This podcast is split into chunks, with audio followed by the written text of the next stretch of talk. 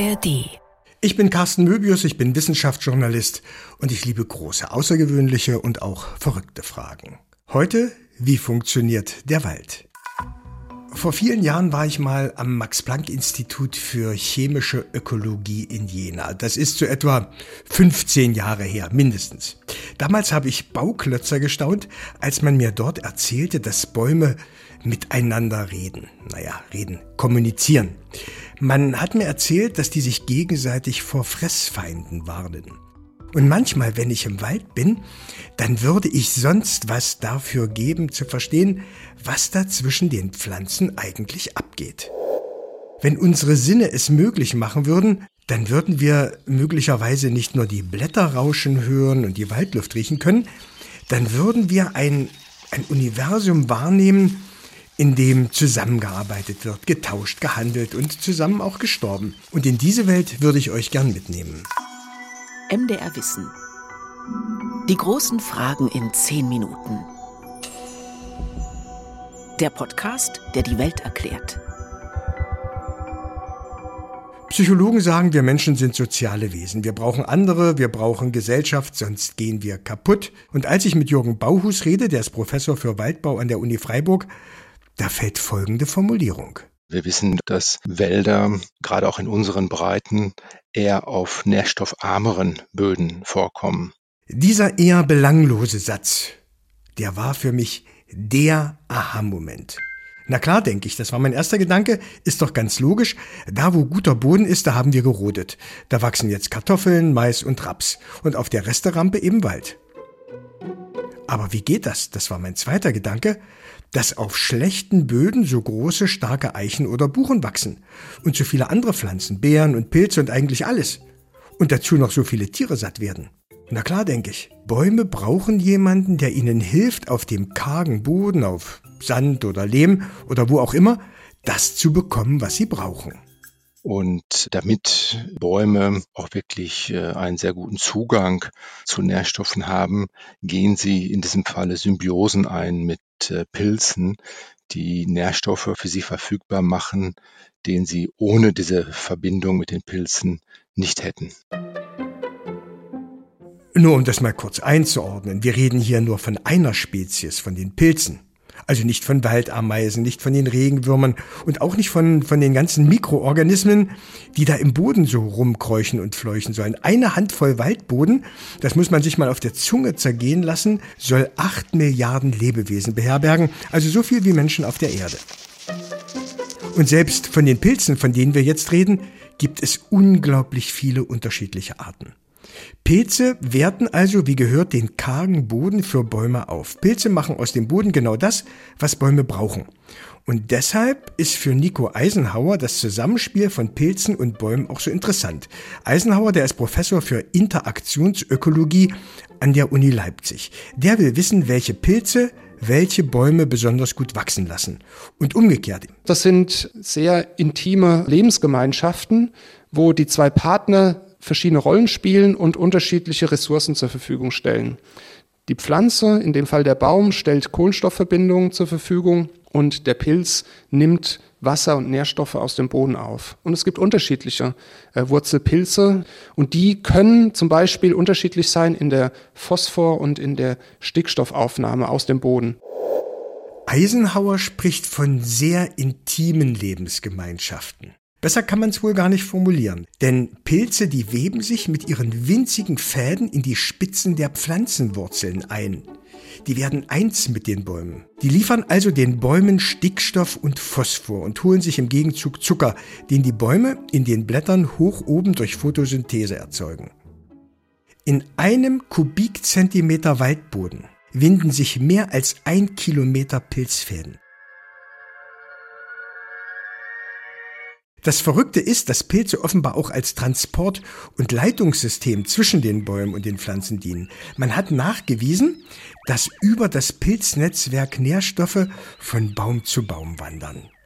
Es gibt dann auch noch die wundervolle Idee, dass Bäume sozusagen kuscheln, dass Mutterbäume über die Pilze ihre kleinen Sprösslinge ansteuern und gezielt mit Nährstoffen versorgen. Aber das sind wahrscheinlich eher Menschengeschichten, Menschengedanken. Dafür gibt's wirklich keinen Beleg. Nur, dass die Nährstoffe hin und her wandern. Unvorstellbar also, was da alles hin und her geht. An Geben und Nehmen passiert und gegenseitigen Abhängigkeiten im Laufe von Jahrmillionen, Jahrtausenden entstanden ist. Und da staunt selbst Jürgen Bauhus. Im Wald ist das nochmal was ganz Besonderes und speziell im Boden. Da beginnen wir zu bemerken, was die Evolution an Netzwerken und gegenseitigen Beziehungen so alles zustande gebracht hat. Die Böden im Wald unterscheiden sich halt auch von unseren landwirtschaftlichen oder äh, städtischen Böden dadurch, dass sie in der Regel eine sehr, sehr lange ungestörte Entwicklung durchlaufen können und äh, sich dadurch dann eben auch ein sehr fein eingespieltes System äh, hat entwickeln können, in der die verschiedensten Organismen da ihre Rolle wahrnehmen. Natürlich ist es eine Binse, dass alles mit allem zusammenhängt. Jeder und jedes auf alles Einfluss hat. Und obwohl wir das wissen, staunen wir immer wieder, wenn wir bemerken, dass beispielsweise mit der Rückkehr der Wölfe plötzlich wieder Laubbäume in unseren Wäldern auftauchen, die bis dahin keine Chance hatten. Plötzlich hat das Rotwild, das ist die Begründung, nicht mehr die Ruhe und die Zeit beispielsweise auf Lichtungen die jungen Triebe der Laubbäume abzuknabbern. Oder wenn wir bemerken, dass wenn wieder Bäume an einem Bach oder an einem Flussufer wachsen, dass dann bestimmte Fischarten wieder auftauchen, nämlich Fischarten, die Schatten lieben. Buchen und Weißtannen stehen oft beieinander. Die scheinen sich offenbar lieb zu haben. Wahrscheinlich, weil die Tanne mit ihren langen Wurzeln das Wasser aus den tieferen Schichten für die Buche nach oben saugt.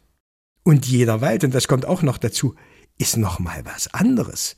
Jeder Wald ist was Besonderes. Die Wälder Nordamerikas beispielsweise, die kennen keine Regenwürmer. Regenwürmer sind dort invasive Arten und machen dort den Wald kaputt, statt ihm zu nutzen, wie bei uns. Was wir also nicht überblicken, das ist das Netzwerk selbst. Das sind die Beziehungs- und Abhängigkeitsgefüge so als Ganzes. In und an und auf einer Buche beispielsweise leben 7000 Arten. 7000. Insekten wie zum Beispiel Buchenblattlaus, Buchenspringrüssler oder die Raupe des Buchenzahnspinners, die fressen gern Buchenblätter. Der Schwarzspecht beispielsweise, der in der Buche brütet, der mag die Springrüssler super gerne. Der futtert also die Insekten. Das Eichhörnchen frisst neben den Bucheckern auch gern mal ein Vogelei. Und der Schwarzspecht und das Eichhörnchen, die findet der Habicht wieder ziemlich lecker. Das alles über und unter der Erde ist ein Beziehungsgeflecht. Alles hängt wirklich miteinander zusammen. Und wir spüren diese Abhängigkeiten erst, wenn irgendwas nicht mehr richtig funktioniert und suchen dann nach der Ursache, nach dem Mosaiksteinchen, warum das System krank oder instabil geworden ist und stoßen dann auf bemerkenswerte Zusammenhänge, sagt Jürgen Bauhus. Was wir beobachten, ist zum Beispiel, dass Pilze, die im Baum leben und dort viele Jahrzehnte lang ein Leben führen, in dem sie den Baum nicht wirklich beeinträchtigen, äh, auf einmal den Bäumen dann äh, ganz starken Schaden zuführen können. Ein Beispiel dafür ist das zum Beispiel in der Oberrheinebene äh, zu einem massiven Absterben der, der Kiefern führt. Ne? Das wird ausgelöst durch einen Pilz und jetzt eben durch diesen starken Hitze- und Trockenstress den Bäumen dann den Garaus macht. Und davon gibt es noch viel mehr, die wir gerade erst beginnen zu verstehen. Ja, und weil sich die Rahmenbedingungen verändern, Temperatur, Feuchtigkeit oder Licht, verändert sich auch das Gleichgewicht. Und dadurch kann ein Freund plötzlich auch zum Feind werden. Und mit diesem Podcast kommt noch eine andere Erkenntnis. Zumindest mir. Dieses scheinbare, dieses heillose Durcheinander in einem Wald, in dem jeder seine Funktion und seine Aufgabe hat, ist kein Durcheinander. Da wächst nichts zufällig. Das hat alles seinen Platz. Alles hat seinen Ort. Da gilt der Satz wirklich. Hier wächst zusammen, was zusammengehört.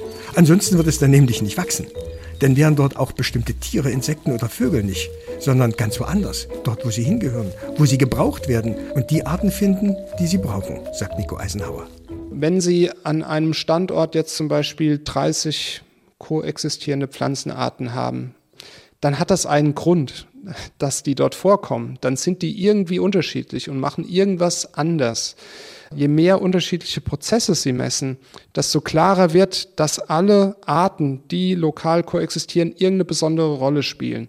Das heißt, die Biodiversität, die sie finden, die sollte dort auch sein. Die großen Fragen in zehn Minuten. Ein MDR Wissen Podcast von und mit Carsten Möbius.